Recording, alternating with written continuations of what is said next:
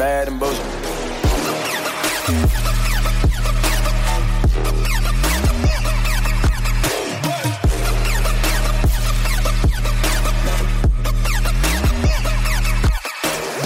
Welcome to the Bad and Bitchy podcast. I'm Erica. And I'm Barbara. So, you all know that the work we do is work, and uh, we now have a new parliament, a minority one, and a culture that has really not done much on gender based violence, I would say, or a lot of issues of pertaining to intersectionality.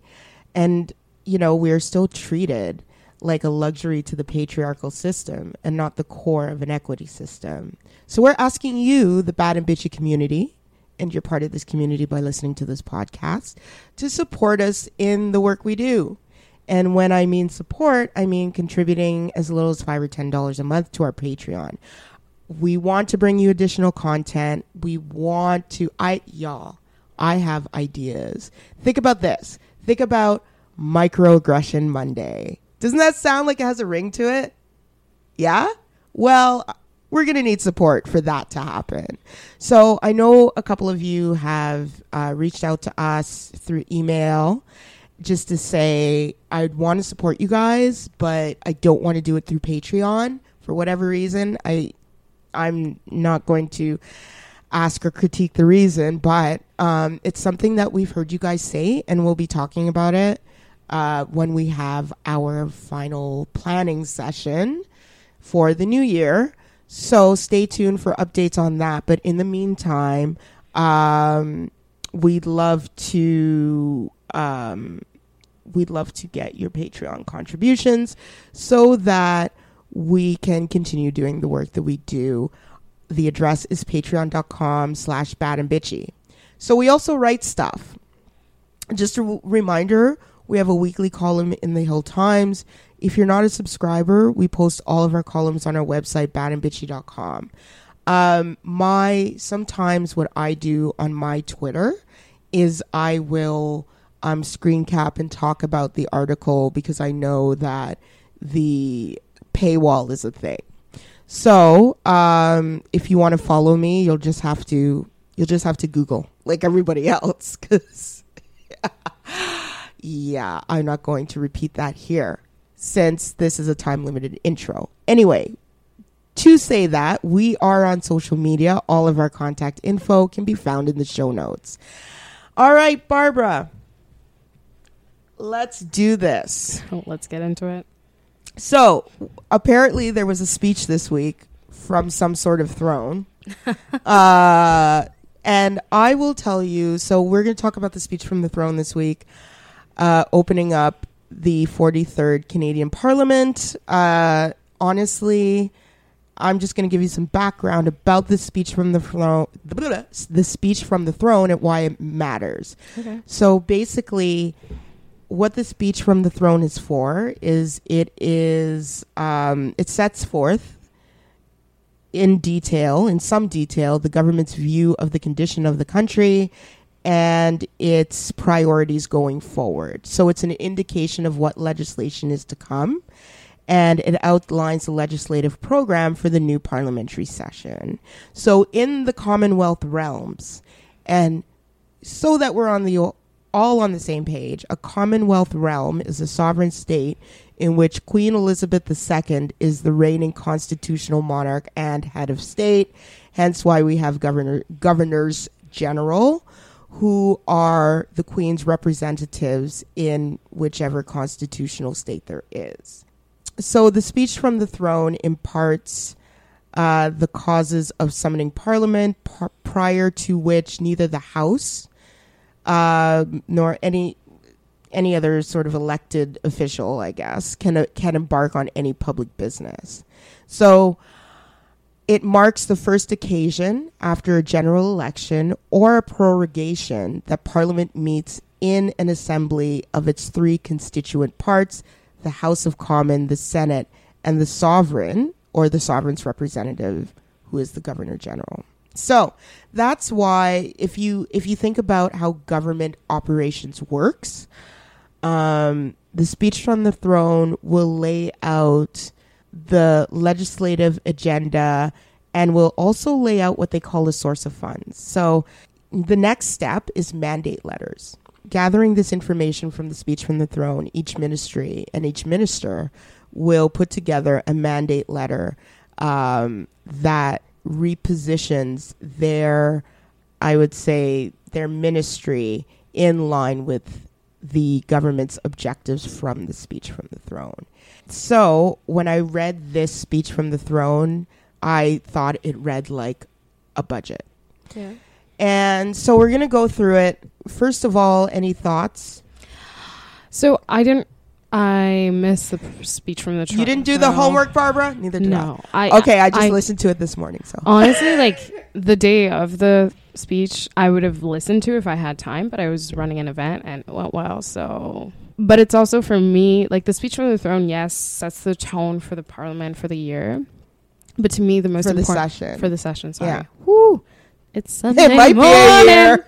It's Sunday morning. It might Uh, be a year. It might be a year. We don't know. We're not Predictions from the podcast world. yeah. Um, but I think for me, the most important parts are going to be the mandate letters, and Yeah. we haven't seen those. Yeah. Um, so as much as this speech, it is a speech, it sets the tone, but it's very general and generic, and I need to see those mandate letters for like what specific policies we are going to be pushing for the I- like the session. I find it interesting that this speech was just more pablum. Like I don't like yeah. it was it and this is not a time where you should be feeding people pablum. This Yeah. is a time where you're in a minority government. There's some real fissures in this country, and Mm-hmm. this is all you come up with. Whoever wrote this speech needs to be like take that responsibility needs to be taken away because this was awful. I'm sorry. It was this is not this is the speech you deliver when things are pretty placid.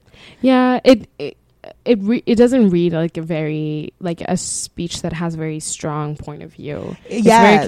conci- no, it's not even conciliatory. It's no, very, it's not. Um, it touches on a few points, Yeah. But it doesn't. There's no sharp or sharpness or edge to this speech. It, there's nothing in this that that would lead one to believe that the government knows the world it's living or what it's doing or even the country that it's living in. I'm convinced that this government doesn't understand Canada um, east of Vancouver and west of Timmins, Ontario. Like they, there's a whole swath of Canada this government does not get. I think they're. I I don't think they even really understand the parts that y- you are included. You're like I'm- they don't get it no all. i think there's just uh, canada like after this election is just there's there's a lot of people with a lot of different views and Mhm. but that's how the world is and that's how the world Yeah. works um but uh for me i wanted to have a very strong point of view come out of this I agree. because I think there's a choice that needs to be made whether this government is going to come in with a very strong point of view, a strong and a sharp edge and stick to that edge and be like, you know what, this is what we're going to do. It's difficult to do as a minority government, but like if you're going to if you're going to be here, do something. I think this is one of the safest minority governments the liberals can And- ever have. And that's the other thing is like there's a lot, there's still a lot of like you're good. You're good. Like there are some policy points that you could push that you would get support from other parties. yeah. And you can be a little bit more risque and push those edges a and, little bit and, more. and we've seen some of these in the speech because um, they're talking about universal drug benefits Yeah. and cell phone. I don't know. I don't. I think this cell phone thing is a lot. Uh, I think it's a red herring. I, I really do. The cell phone thing? Yeah, like Explain we're going to we're going to reduce your cell phone bills by twenty five percent. How? Honestly, as someone who did not grow up in Canada and came here, your cell phone bills are fucking expensive. Of course they are, but it's not because like here's my problem. What's the government going to do about it that they haven't done already?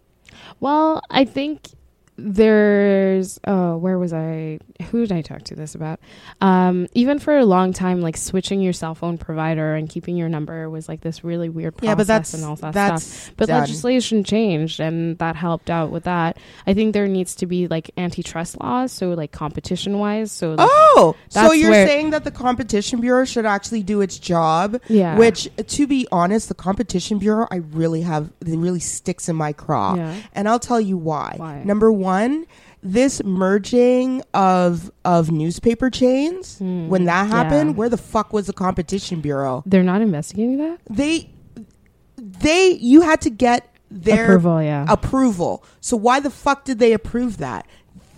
They are the competition. Part of the reason Yeah. that local news is in the state that it's in is when Hollinger International with Conrad Black sold out all those papers to some private equity firm. And these it would like the papers that they sold were basically a lot of local news chains too. yeah So they bought up a bunch of local news chains and then Mhm. sold it off. yeah And I'm just like, how did that improve competition? yeah that's It- definitely it a stifled in, like- competition. and where the fuck was the competition bureau? And like the Canadian media landscape is a perfect example of that. Like why we need a stronger, like more almost activist antitrust bureau and anti like But competition see, bureau. yes, but see that puts you into capitalism realm, right? Yeah. So the whole point of there being antitrust is to strengthen competition because Mhm. capitalism, right? Yeah. So I just want to point this out because a lot of people are like, fuck capitalism. And I'm like, uh, no, I'm not there with you. And I'll tell you why. Yeah. Because it's the it's the best, least worst option that we have, first of all. Second but of all, Our system isn't actually a truly capitalist it's not a capitalist either, right? So, system. no, no, like, no, wait, I'm, wait, I'm wait, not gonna wait. cape for capitalism. Wait, wait, wait, wait. yeah, yeah. But um, I will say that we don't have capitalism because we, if we had capitalism, we'd have we wouldn't have multinational corporations Yeah. because the point of capitalism, one of the tenets of capitalism, is competition. Mm-hmm. So when people talk about capitalism and the markets, they aren't actually talking about capitalism; they're caping for corporatism. yeah. And that's my point. If we actually had a capitalist society, we might actually have lower cell phone bills because we might actually have competition. But what happens is that these telecoms get together and they erect barriers to entry. Mhm. And that's my problem. And Yeah. that's what happens when you have corporatism. yeah, absolutely. And I think that's a whole other conversation. Like I just again, want to put that out there. are like no no no it's it's worth having a conversation about i think yes. if we're gonna focus on the speech from the throne that's like a different thing Yeah. like um like yeah no i won't cape for capitalism but like um i think what i wish this speech would have given us is a more confident i don't know for me it's like it, you're you're still in government you're still in power like come in with some gusto like i think that's how have all a point of view. I Yeah, agree with you. have a point of view. Obviously, there is you. You have a default point of view. Mhm. What they're doing is this default business, and this is what this is how people shape the perception of you yeah without you shaping it for them.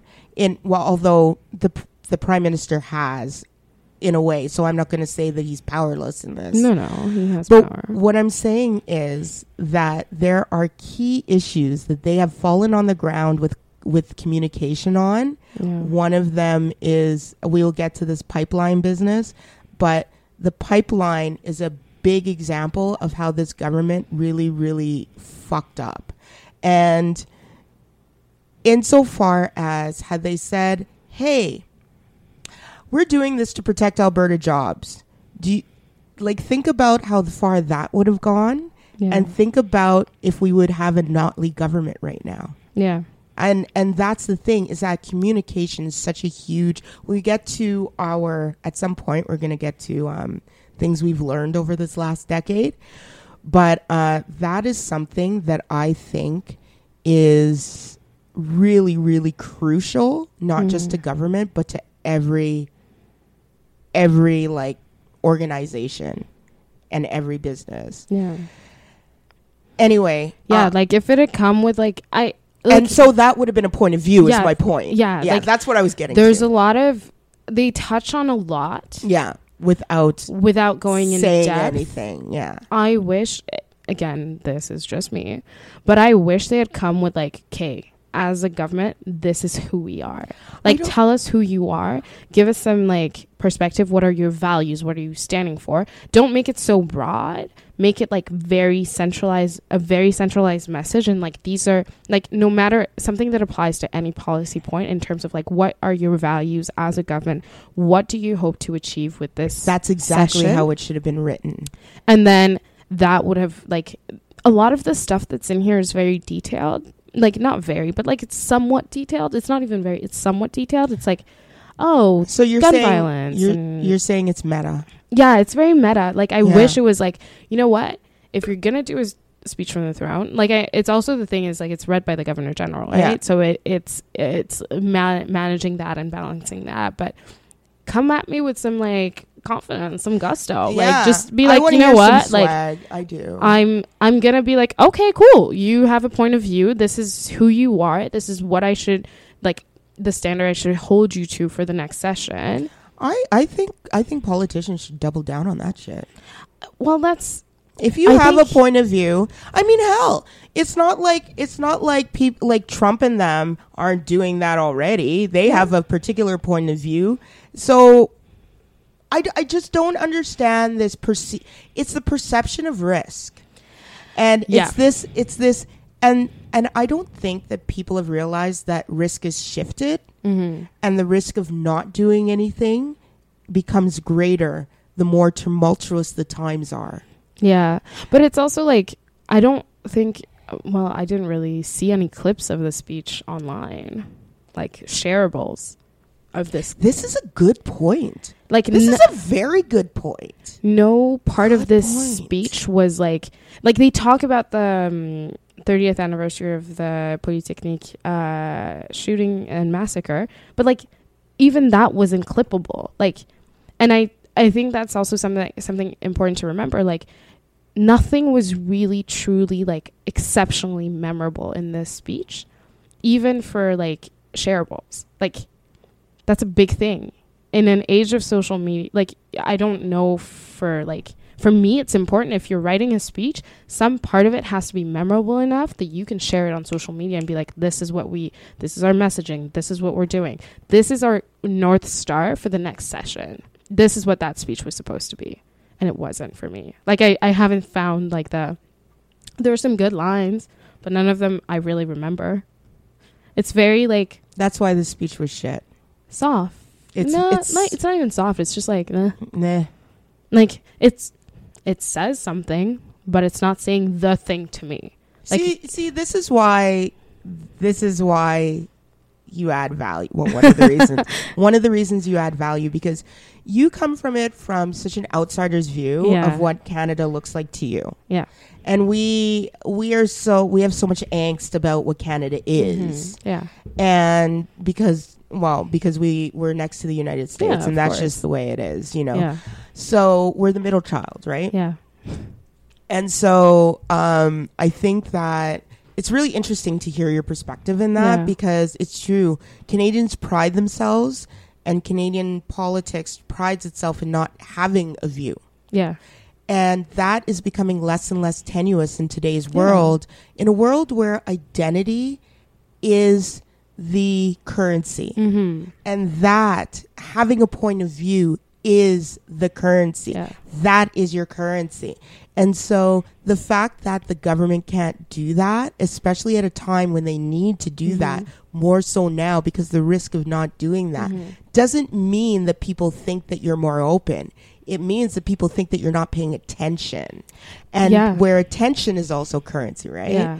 that is huge if you don't if people think that you're not paying attention or that you're out of touch that can dismantle government Yeah. and i wish that the people inside this bubble would understand the way communication and media works Mm-hmm. and the fact that that is one of the most important pieces of your strategy that you have to pay attention to in today's world Mm-hmm. and the fact that they're not are exactly the missteps have been around communications and it's just I think this there's we need people to be bold. Yes. We need political figures to be bold. We need governments to be bold because we are not in a time where we can survive on just the status quo and by and cruising by. Yeah.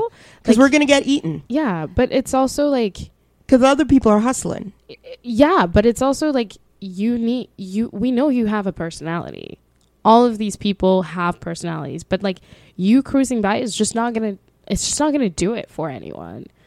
Like just being like we're like they're you know what the point of view could have been? They could have been like cons- uh, being striking a conciliatory tone and cooperation. That could have been the main core message of this and could have been the whole speech. Well, that's why the speech is terrible. But it's not. No, but they could have given, given a good. Speech No, because they tried. Yeah, They did try to do that. but I it's think. not strong enough. It's I know. Like, you That's know, why like, the speech is terrible. like just like be like okay, like our whole thing this year is no. This session is this. Be like it's cooperation. It's um, collaboration. How do we how do we envision that? Who do we how do we position ourselves in that? What are our core values when it comes to collaboration? What are the things that we think are absolutely defining for Canada and for this for 43rd session? Like Yeah. I don't know, it just it's so oh, I just want to be like let me write it for you. Yeah, I feel like I want to scrap this and be like, look, this is how it should be done. I think there's also And- an element of fear. Oh, there's And- a lot of fear in the speech. You could smell it. Yeah. I was like, wow. That's why there's no point of view. Yeah. That's why there's no. And I think that part of it too is that they're like, well, we went out with a strong point of view last time and we got a minority government for it.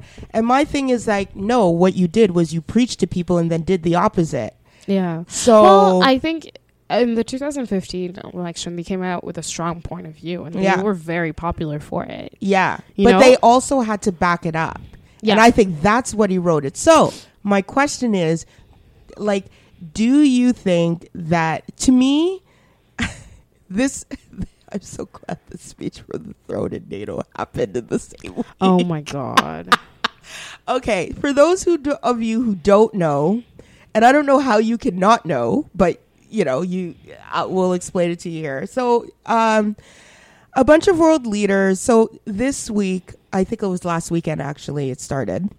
Yeah, it was a two day summit. It was a two-day NATO UK. summit in the UK at Buckingham Palace, or parts of it was at was Palace. was at Buckingham Palace, and so um, Queen Anne uh, showed us that there may be some truth in uh, the crown.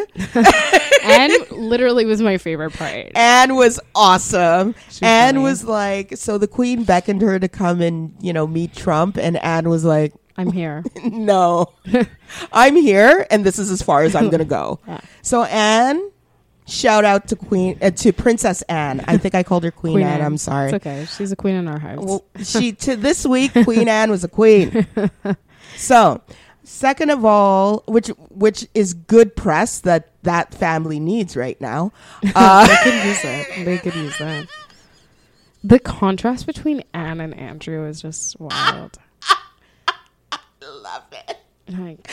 They're totally disintegrating. It's awesome. Um, I know, right? It's Uh, We're, we're like, where has Anne been hiding? But you gave us Andrew, really? yeah. Anyway, so that aside, um, four world, I think it was four leaders. It so was was Macron, Boris Johnson. Um, I think the oh, Dutch Prime Minister. the Dutch Prime Minister, whose name I'm forgetting, Yes. Queen Anne. Were no Queen Anne, Princess Anne. We're all chatting. Yeah. was it Princess Anne? Was there yeah. too? Oh yeah, her little oh, haircut was in there. yes. You don't hear her And- speak, but she was there. and because she knows better and um and the prime minister were all caught in this mean girls episode referring to trump um i would like to say this is my attitude to it Mhm. i'm of here here's my trump then uh left the meeting early after he called trudeau two-faced uh no, explain the video clip though. uh well the video okay no, the clip is important to understand Okay. why. Why don't you explain the okay, so clip? in the clip, they're having a conversation about because Macron was late, I think, to the reception, Mhm. and it's because he was having a presser with uh, Trump, and that presser went terrible, terribly sorry because he was kind of asking, he was he- Trump was kind of calling out Macron on some shit, and Macron didn't back down because he's a man, man's man. Um, I don't think you should back down in front of Trump though. no, you shouldn't. But it was just like because he's a bully. Five. So they're in that clip. They're commenting about how um, that Trump took 40 minutes off the top of the presser and like took time, and everyone is late. They're basically having a like chat about how like Trump is a nightmare to work with and Yeah. to be around at these summits. Yeah. yeah. And Boris Johnson is there too. Boris Johnson is just yuck yucking it up, which just goes to show how, th- which is very English, by the way, Yeah. to to to stab people to laugh in their face and stab them in the back. That's Mm-hmm. very British. I would like to quote Lawrence of Arabia. I'd like to por- point you to that to to show you how the British stay. yeah. Okay, poor Faisal. Um, and that's what I got from that movie. That's Poor what you remember from all of that. all of that. um, that three hour flick. Uh, anyway, so uh, what happened was after that, Trump found out. Naturally, it became a story, and then he called Trudeau two faced, and um, when he asked about it, and then left the summit early. Now, this is my thing. Okay. Yeah. Let, let's have your take, and then I'll say what I feel about this because I have. I have feelings. Number one, um, w- with regards to Trump, don't dish it out if you can't take it. That's just schoolyard politics. As far as I'm concerned, this is a man who makes fun of people every two seconds behind their back, in front of their face, or whatever. It gets mm-hmm. turned around on him, and then he can't take it. This is typical of like white male leadership today. They're very whiny. Whenever something they can dish it out, they can dish out shit to people, but when they get just a tad of it back, all of a sudden it's a fucking breakdown. They have a meltdown or they whine or they or they stomp their feet or act like children and then just leave early. I mean, I I'm just not here for it. However, on the other hand, he ain't wrong. like, I'm sorry. Um, I thought it. I thought the whole scene was very emblematic of the way leaders probably do think about Trump and how they do regard him. And it was just really interesting to see what kind of standing America has now with that kind of leadership. So I found that very interesting. And I, I just saw an erosion of respect. They don't respect him. That's obvious. Yeah. Um, but when I say he's not wrong, I mean Trudeau is two faced, and this is a very two faced um, speech from the throne because I would like to turn people to reconciliation. So- okay, can I give my comments on the clip first, Oh, and sorry. then we'll talk Sorry. about. Go okay, ahead. so this is how I feel about this clip. I understand that these are public figures and like they're in the public eye and stuff, but this was a private conversation that was happening after. If you've ever gone to like any conference, you get freaking tired at the end of the day, and like we've all talked shit about someone in our that we work with and that we're having difficulty with. And we're entitled to having that space especially when you're at these high level things. Like it can get very frustrating. And i kind of did not appreciate like i like i don't think this should have been a clip that should have been released personally i think cbc had it and a shouldn't a i don't know why they were recording sound when they were that far away because they weren't that close to them B, yes, the leaders should have been more careful of what they say and where they speak. But these people are doing really long days, doing really tough negotiations, being in tough meetings. I don't think it was appropriate for this clip to be out in the way that it was put out. I loved it. Yeah, it's it gives us a, a behind the scenes view of like what world politics is, but it also like people are flawed and human and like we Yeah. talk shit. Like we talk shit. It's fine. I just the implications that this can have at a global level is also something I feel like people should have been a little bit more considerate about and being like what was the point though? Like what was the journalistic point of them releasing this clip? Like, was there a journalistic like if we're gonna think about it as a reporting a story, what was the journalistic point of having? I don't think that everything that r- needs to be released has to have a journalistic point. I think it's worth seeing the behind the scenes of some of these things. Yeah, but it was mostly just to be like, ha ha ha, no one likes Trump. Or, but it was, but it's also like a Canadian broadcaster, and it's kind of being like, oh, look at the other Justin Trudeau scandal. I was like, kind of like, I okay, And I think that's fair game. really, I do. I was just like, I, I, was, do think that that's fair game. I, I get why they released it because like it's pretty spicy. Yeah, But I also- it's views, it's clicks, it's you know. yeah, but like, what's the point? I don't there's like no- no, I don't like the idea of having something like that and CBC in itself deciding what is Yeah. and is not newsworthy. Yeah. that's the problem that we're in right now. But I also don't think that this was newsworthy. I think it was like a clip of like I don't I wasn't surprised by it. Were you? I thought it was funny. I. I like to be entertained by my leaders, Oh my and I think that's fair. No, I I, think it just turned it into like a I just- theatrical weird. but it like- is. But why do we? but it's it's theater. I get politics is I- theater. absolutely. and and so I don't think that everything has to be scholarly and journalistic no, no, and no, blah no, blah no, blah blah blah.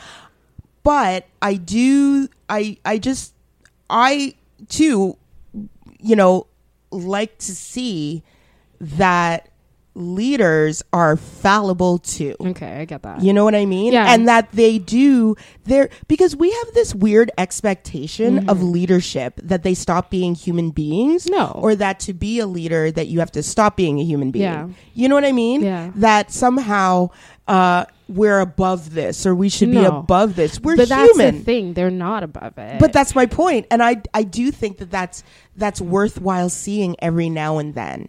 That's I- what I'm saying. I, I and I totally understand that point. I just thought that it was kind of. I think it was also just because like, of all the people you can hear on the clip, the only person you can hear is Justin Trudeau, exactly.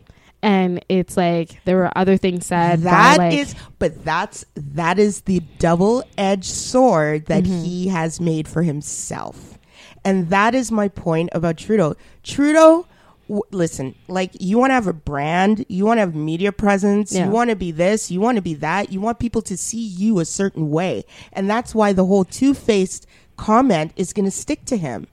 That's the thing, is that, and I'm not, you know, nobody. I I hope nobody would, you know, think that I'm a huge Trump fan, but he's not. He's not completely wrong on this, right? Yeah.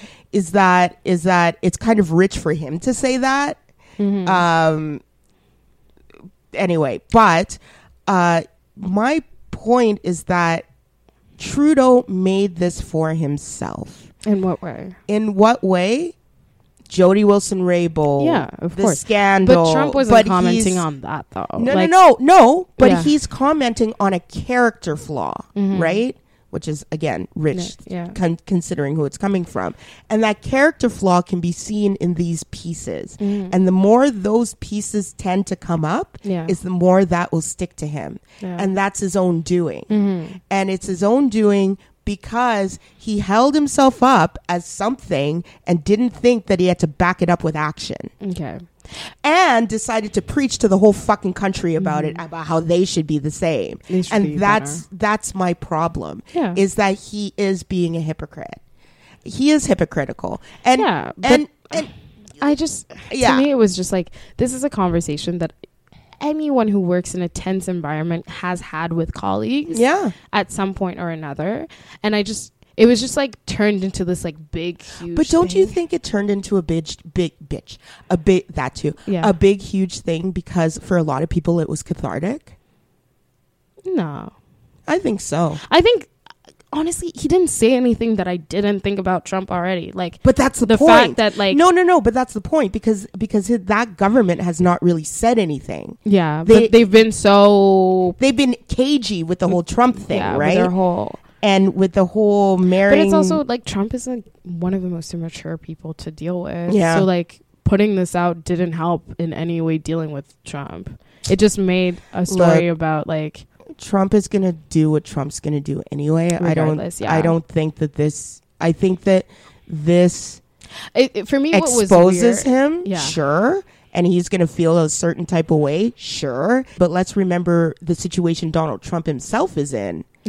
he rather go back to impeachment proceedings in the U.S. than hang out with them. Yeah. like that's what this turned into. It kind of Yeah. turned into like a playground thing. Like, oh, But that's what oh Trump is. It's It like, but Trump is playground politics. yeah, but like That's all he has I to offer. His me- whole thing is playground politics. I just- his whole name calling is playground Yeah. politics. Like the point is, I like to see when somebody who dishes it out gets it Sit back, yeah. to them by people of his so-called ilk, Yeah. right? And the fact that he himself is an outcast. I think that this is really um, instructive Yeah. in terms of uh, the fact that the loudest, most arrogant and ignorant and stupidest person is seen that way and that it does not bring you progress. But it still centered Trump in this whole thing. Like it just ended up being like a story about Trump, and we're talking about Trump and how he feels about sh- like instead of talking about like actual issues at NATO and like having an in-depth conversation. but that's not the same. I don't think that that's the same story. no, no, no. You know what I mean? For me, what you can weird- have both. You can have both. Yes, absolutely. Yeah. But for me, what was weird is seeing this journalist who caught this impromptu, like, uh, unexpected moment being heralded as a hero. I'm like, okay, he recorded. okay, that no. Yeah, that was just like I was like, okay, You're no hero, buddy. You put a mic in an opportune place and you caught some leaders. Fine. just yeah, Just like fine. But don't tell me you're a hero. Get the fuck out of here. No, he was you're not heralded break- as a hero. Okay, like, you're okay, not you're not over. there when the Berlin Wall came down. Let's get the fuck out of here, okay? let's let's take it down a notch. Yeah, They're only saying that because something from CBC went viral. That's it. Lol. Yeah, That's it. I yeah. This and they think that that is like die. they they think that that is like a big accomplishment. Mm-hmm. And I was just w- were you there when I was talking about going viral how it's mainly an accident and No. anybody who could tell you that they can take you viral is lying to you? Oh yeah, it's an accident. There is no you just have to be lucky. yeah, Like the, it's luck. it's literally luck. lady luck. Yes. Yeah. But like I think that this speech, especially when it comes to the reconciliation portion, Mm-hmm. is exactly giving credence to that two facedness um, jab that Trump. Yeah, but Trump made that jab because of this clip. Trump did not make that jab because he's I- had an in-depth I don't analysis of what Trudeau has Care. I don't care. A broken clock is right twice a day. Analog. Um, analog. yeah, but it is. Um, Like yeah. sometimes idiot people and people who have no redeeming qualities stumble onto something and they're actually right for once. And even if it's not their intention, because at the same time, we are looking at this speech from the throne Mm-hmm. where um, they're talking about reconciliation and how the government will take and co-develop and introduce legislation to implement the UNDRIP, uh, implement UNDRIP. Oh, really? After BC did it, and it was, and granted, it was the conserv, granted, it was the conservatives that filibustered, and it died on the floor, but they even had a hard time introducing it Yeah. and they were they had a majority so i have questions. Second of all um this government will ensure that indigenous people who were harmed under this discriminatory child welfare system are compensated in a way that is both fair and timely. Uh are you not are you not appealing the decision by the human rights tribunal? Like we, we know you're doing this at the same time that is two-faced is it not Yeah, but I don't. I for me like Trump's po- like I'm just just get off trump i'm, I'm, just, just, saying at a point where I cannot anymore with Trump. I like I have my seven minute limit every day of Trump news and impeachment news, and like that's it. but we're not talking impeachment But like I think I see these are things that should be in mandate letters. The detail, the level of detail on that one policy. yeah, but how point- can they say this when they're when they're appealing a ruling to do just this? I agree. There's an That's what I'm saying. There's inconsistency. That's what. I'm saying. But there's this this government Mm-hmm. has had those inconsistencies, and they seem to be going forward with it as though it's a thing. And I don't understand why. I don't understand why they think that being that saying one thing in public and then doing some that was the whole it, that was part of the issue with the um with the election too Do we know that- if they've done a postmortem on the election? What do you mean? As a so, I think it's a smart idea. Most parties after an election do a postmortem. I don't know. Good- I good would really be curious to see what their postmortem on the election has I been. doubt they'll make it public though. They, uh, some people make it public, some people don't. Like the Republican Party did a postmortem after losing to Obama and like restructured the whole party and and look with- where they are now. Exactly. That meant nothing. But um, I would be really curious to like. I wish I could be a fly on the wall on those in those conversations around a postmortem for the Liberal Party for the election. Like, why do they think they're in the position they are in now, and what Mm. what they feel they need to do to move the needle? Yeah. because that postmortem would have been such a good Starting point. starting point for this speech Yeah. in terms of like okay we did this this this this a lot of people perceive us as xyz like two-faced not consistent between what we say and what our policy is well some people Trans Mountain. um and how do we flip the switch so personally i think i think i'm pretty sure they have they have to but i i feel I wouldn't assume. I wouldn't assume it either. Don't, you know what? Don't assume that things that make sense, are, done. okay, especially in politics and policy. Yeah. Because if they do a postmortem, postmortem, sorry, that's one of the big things they're going to be faced with is like there's a sense that they're inconsistent. They're hypocrites. I will go as far as hypocrisy, yeah. and that's what was. That's what I find this speech just underpinned. It it just it feels like there's a disconnect. Complete they feel disconnected and I think they they are afraid to like choose a lane. Yeah, Does that make sense? yeah, Choose a lane and They're like, afraid to like- commit. they're afraid to commit. yeah. and that's to cost them so much more It's gonna. Yeah, later on. yeah If there is a snap election and they haven't gotten like tightened tightened up their messaging and Yeah. their policy pushes, bye, bitch. it's not to work. I I do I do see Mhm. that they so this is also a time when they should be bold because the conservatives, the opposition parties are in such disarray. yeah. The conservatives like shot themselves in the foot, in the knee, in the head. Like Mhm. I don't even know what they're doing. Um well, which which is something they built for themselves. Yeah. So for them to kind of whine about it later is just a little bit too rich for me. Um, so I I think that this is exactly when they should be bold. They Yeah. have the latitude. This is an area we might be going into a recession. Yeah. Like This is the time this to be is bold. the time to be bold. And people This- and will show to- respond to boldness. Yes, That's yes, the they'll respect it yeah. they will respect it even if they don't and this is what kills me is that we talk like i was just talking i had brunch earlier and was talking about risk and how people will tell me you're so brave which really means you're taking the risk that i can't take or won't take or Mhm. didn't take right and we'll see how it works out for you that's basically what it means And right? But for this particular instance I was talking about, that's not what it meant. Mhm. It actually meant thank you for being brave. Mhm. Thank you for risking personal backlash yeah. and professional backlash for putting this out there, right? Yeah. So I just think that the assessment of risk, Mhm. how people assess risk, how politicians assess risk is really, really I don't think it holds. Is I, I don't I can't think of the the um adverb right now, but Yeah. I um I don't think that their assessment of risk is accurate. I think that and I think that's the Canadian way.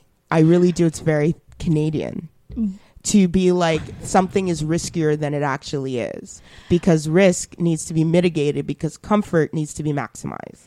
But the thing is, I think if even if we look at the past election, whether elections, like a couple of cycles of elections, um, whether it's at the federal level, provincial level, or municipal level, the people who have been the boldest have like that translates. People get behind them, I know. and like, But there's also conventional wisdom from like from like advisors and shit.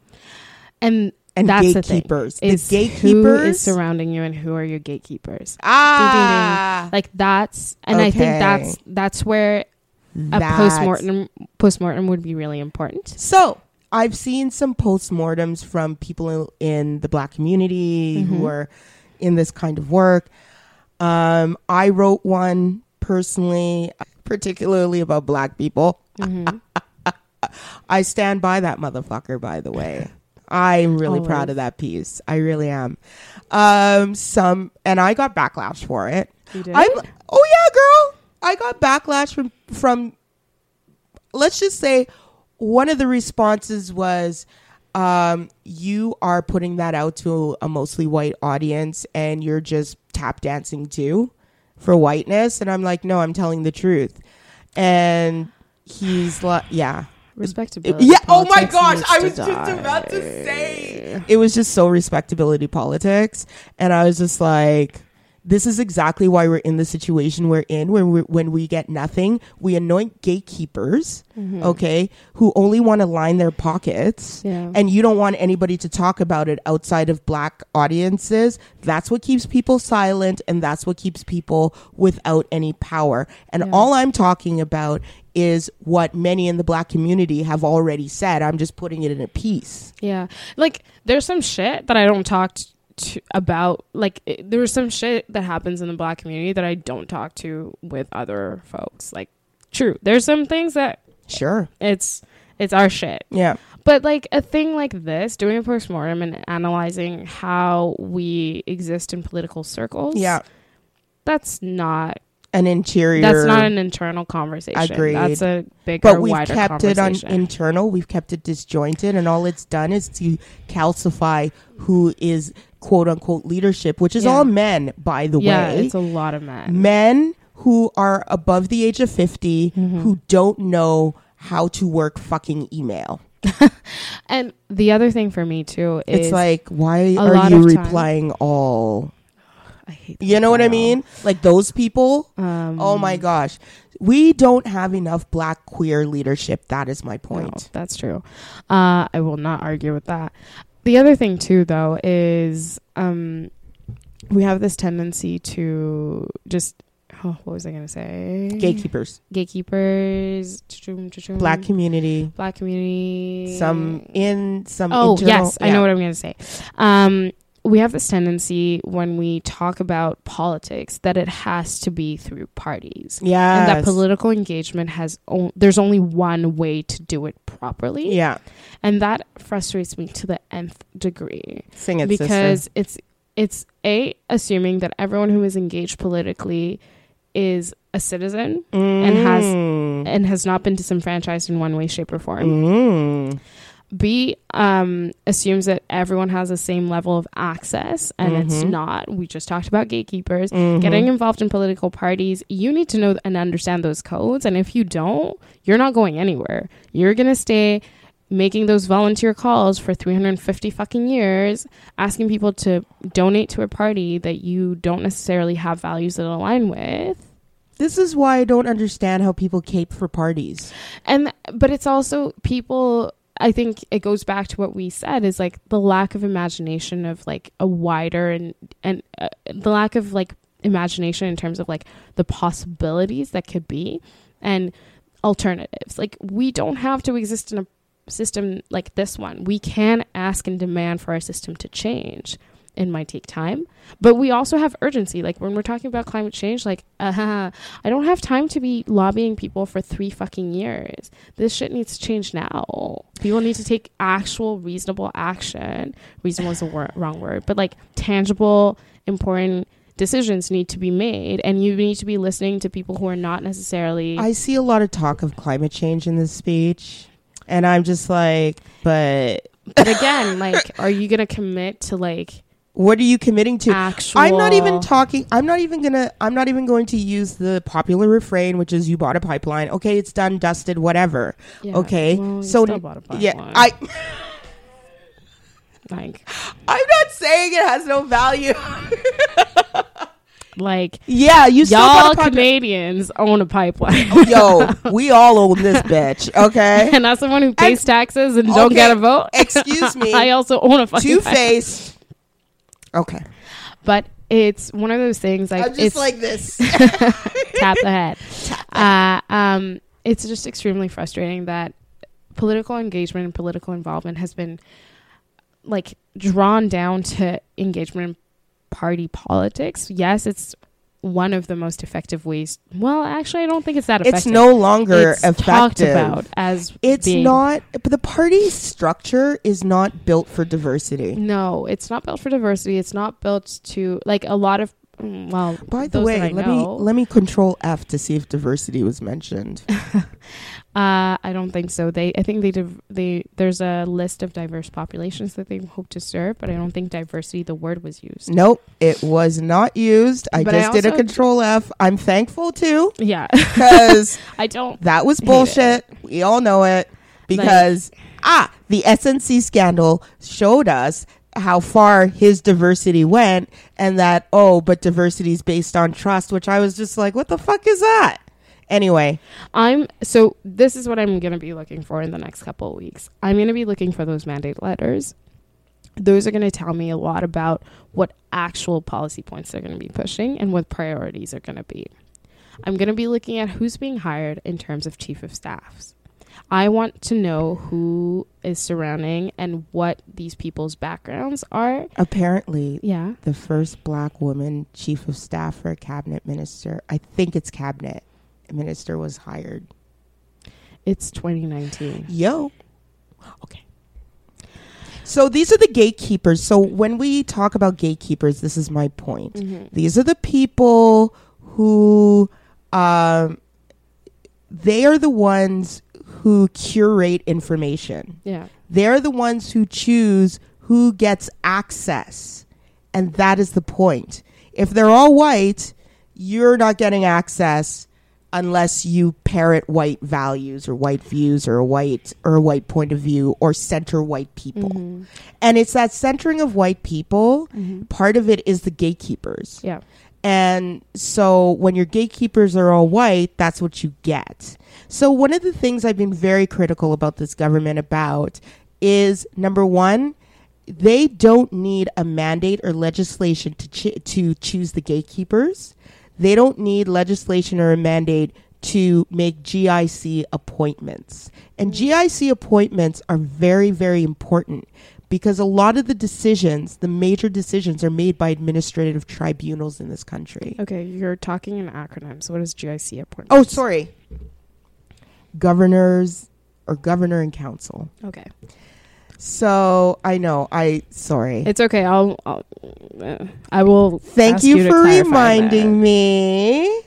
I I have living in Ottawa. I have a big pet peeve for people who talk in acronyms. No, you are totally, And I will totally, always ask. you are Um, totally right. but it's also just like democratizing information. You know, you're right. You are completely right. And I will, okay.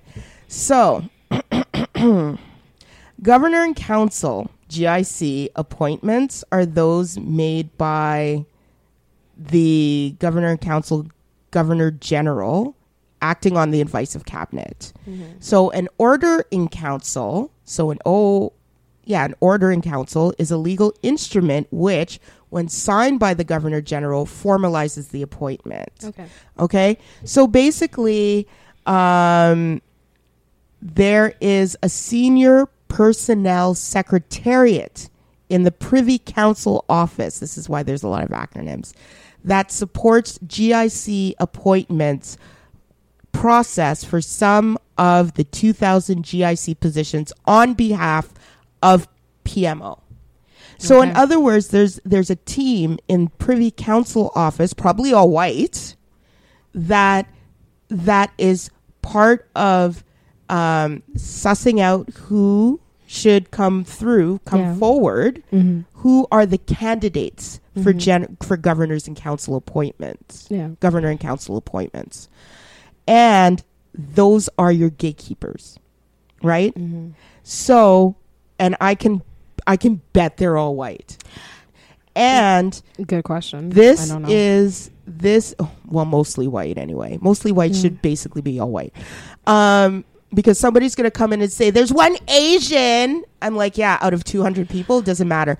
Uh, anyway, Mhm. so the point being that these are ways individuals appointed by the GIC play an important role in Canada's democracy by serving on commissions, boards, crown corporations, agencies, and tribunals across the country. Mm, Okay.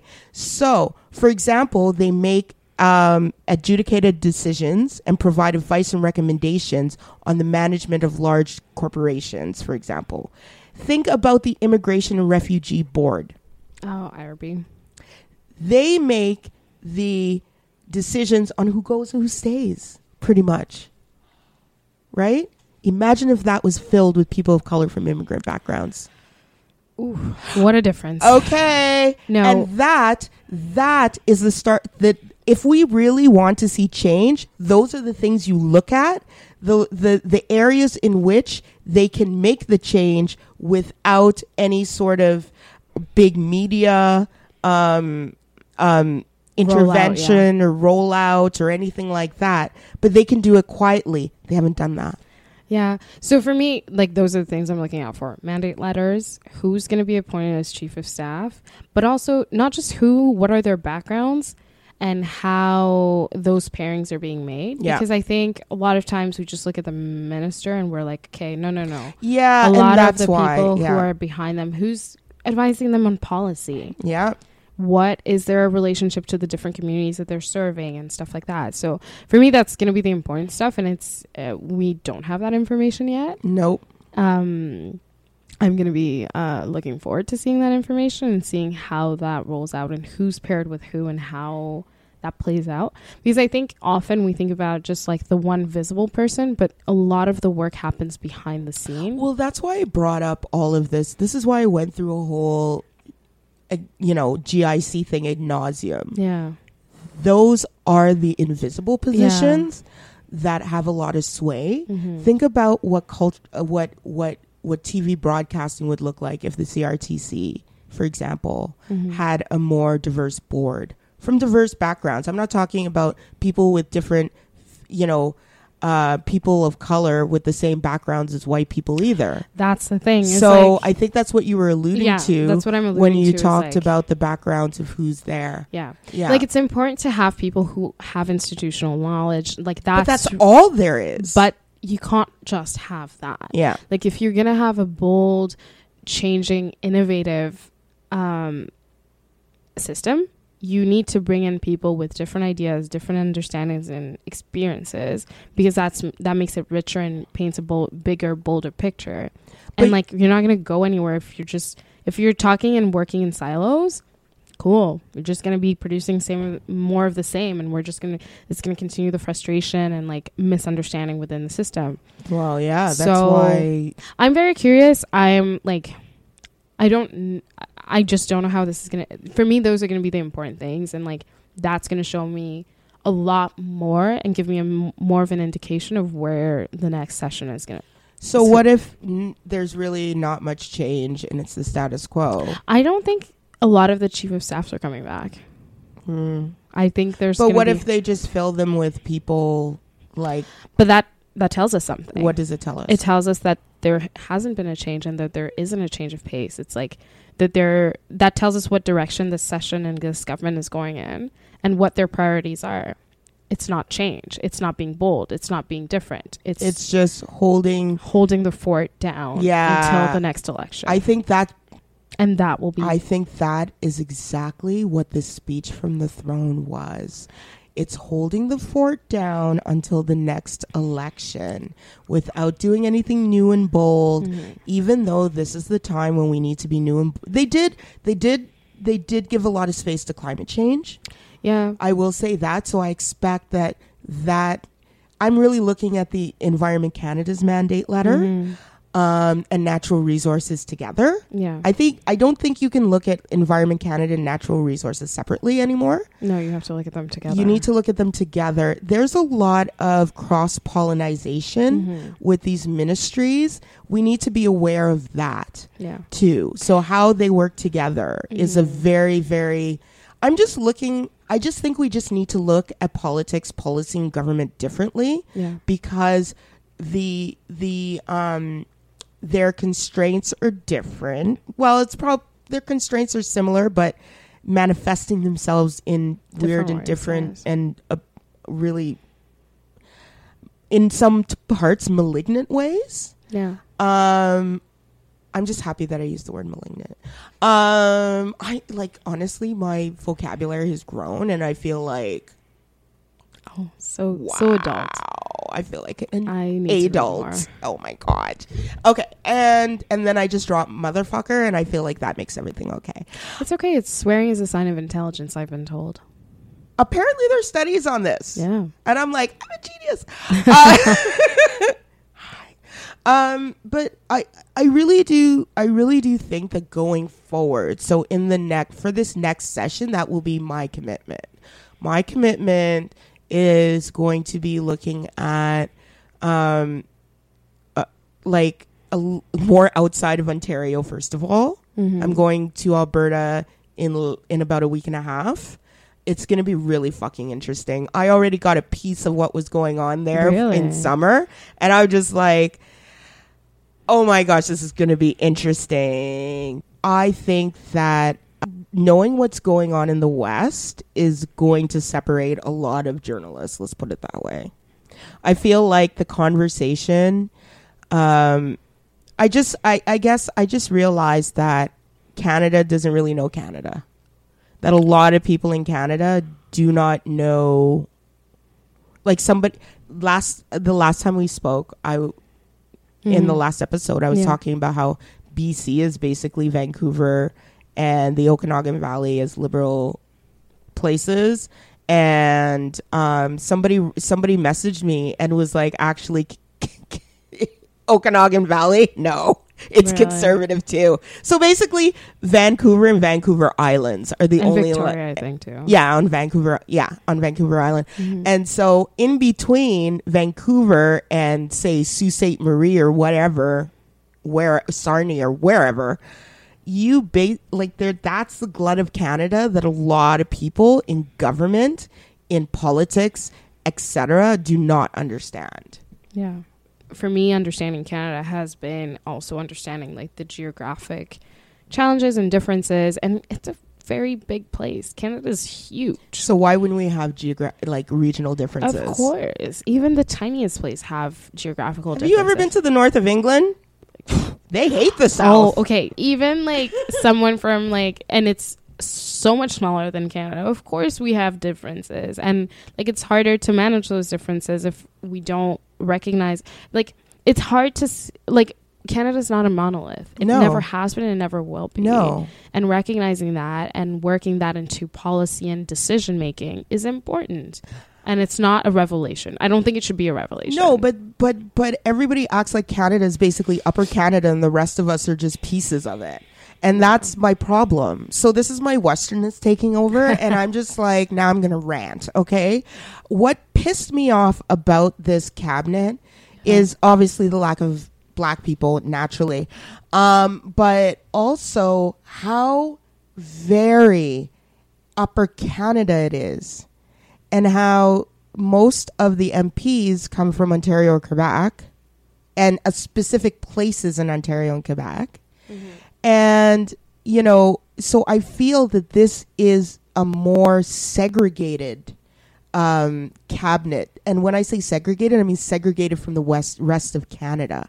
And that's my issue. Like, I am concerned about this. That basically all cabinet is is a is an outpost for the Laurentian elite, and Question. those yes. Um, in Canadian history, and Okay. Are we going to ask about the Laurentian elite? No, no, Oh, no, no. Y- yes, one that Okay. I think you should explain that a little bit more. Two, um, I don't know if this has ever been done. Do in Canada because this is done in the rest of the world, especially when you have minority governments. Do Canadians do coalition governments? I don't know Not really. because that could have been a way to like bridge that gap in terms of like having No, the liberals are the natural ruling party, Barbara. I know, but you have to work with other people. Oh, but that's what they said in the speech, by the way. I know there was I a know. lot of that smattered around. We need to work with people. You need to work with But a people. you good need way to to do people. it would have been a, to a point of, I don't know, for one of the cabinet position, appointing someone from the West. And Right? Being like, we are not in our party, but we share values on this portfolio, so you can. I don't know. That's how there, I've seen it done in the rest of the world. yeah. But I think it's also just the system and the party system that we exist under just isn't working. Well, I don't know. I think I think if you look at how the British Yeah. deal with their party system, it's it's it, they have coalition governments They all the do. fucking time. we're under the same so it's Westminster. It's the way we do it here. it's how we interpret. It's how we politics here. interpret party politics So so in a very colonialist way. Yeah. Okay, so here is this is what I told the children when I went to go talk to the children. Okay, Okay. I said, listen, Canada is basically like high school. It's a it's one big high school with a whole bunch of different clubs, Mhm. right? So you have you have the popular rich club that everybody wants to get into, which is the Laurentian elite, Mhm. which is the, basically Canada's ruling class, and they come from. They are the self-declared arbiters of Canadian society and politics. Okay, how do you get into that? What are the like? I don't know. I, look. I don't know. So how do we demarcate people who are outsiders from that and who are insiders from that? well, it depends on which clubs you belong to. Oh, okay. See, And it's where you went Access to school huge- and stuff like right, that. Okay. Right? Cool, cool, Queens, McGill, that kind of thing. Okay. Um, not Western. Oh, No. okay. No, Why not? because it's not elite. Don't they have that really big business school that like Who gives Ivey? a shit? But so does U of T. Yeah, but Ivey apparently is like this. Okay, maybe It's- I thought so. Ivey is and Western at Western. People say I went to Ivey and like Are Yeah. you say? Are you sure they're not saying an Ivy, no, like an Ivy League? no, no. Ivey and Uh, Western, They, like they the business brag school. about Western. yeah, Oh, the Uh, business that's school at Western is a very like well high regarded I'm sure. school of business. Yeah. and the Spencer Leadership Center. Yeah, but you know, I went to Queens, so we can't. We can't. Oh, okay. So this We is your own shit that we can't acknowledge. Okay. No, no, no, no. But Western is known as a party school. It is, but their business school is Okay, fair. Their I'll give them business their school business is school. like very well high regarded, Okay. and their uh, leadership school. I did not go to Western. I'm not caping for them. It's just state stating facts here. So, you know, the Laurentian elites are especially have angst over more so than I would I believe the rest of the country over Quebec separation. Okay. Right? That's really their thing. Um, I know other people are concerned. Don't at me with well, we like it. Okay, fine. So, um, so that's pretty much it. It's a So- class thing. Okay, so they're part of like the leadership elite. yeah like the the club? yeah That's they're like they're like they're like the natural born leaders so to speak Oh, oh, I've heard of yes this. yes Isn't like uh, Bill Morneau is part of that club? Yes. Katie Telford as well. exactly so Okay. we go back to the gatekeepers right and that's my problem Mhm. is that is that with a Laurentian elite con- and a, or a Laurentian consensus type of cabinet who Mhm. do you think the gatekeepers are going to be and what does that mean for the rest of Canada that's my issue Mhm. And so um, I don't like it. I think that this is just going to exacerbate the regional divisions. Yeah. Uh, I think their response to these regional regional divisions uh, has ranged from deer in headlights Okay. to panic to um, to ignorance uh, to ignoring it and sticking their heads in the sand because they don't know what to do because they don't get it. Do you think we are giving too much space to this? Yes. Okay. I think in a way we're giving too much space. I think in part of it is a natural um, a cycle of Alberta too. Okay. We don't love the federal government. I don't think anyone loves the federal government. Girl, Ontario's different, man. really? Ontario thinks the government should be there to solve all their problems. I, I'm But just that's like, not loving them. That's being fair. Okay, dependent. so there's yeah. like a. I find that in Ontario, there's more of a paternalistic relationship with government. Mm-hmm. This idea of so old you mean Europe. like the Ontario like f- provincial versus federal? I'm I'm saying that that just seems to be very Ontario and very Quebec Do you mean idea of the role of government. Okay, so but do you mean when they think of the federal government or Yeah. the provincial government? all government, government in general. even p- municipal? Does anybody think of municipal government? I do. Because I- Yeah, you do. I do too. yeah, but like in but in, in, the in zeitgeist, gen- yeah, in the zeitgeist, no, I doubt it. Yeah. Even though they should, Yeah. because that's yeah, like your most direct form of government. Mm, so yeah. you should act. Although people care a lot about municipal issues. yes, people care about municipal issues with Yeah. that understanding and knowing that they are municipal issues, Yes, and then go to talk to their MP about Yes. it. Their MP doesn't yes, isn't able to do anything about yes. it. Yes, that you is know true. it. You know it. Yeah. Divisions of. Okay, so that's about it for this special bonus pod of the speech from the throne. Um, I you can find us online. You guys know where to find us. I know you guys know where to find us because you do find us. But if you don't know, it'll be on the show notes. All right, Barbara, you ready? yes. Bye. Bye.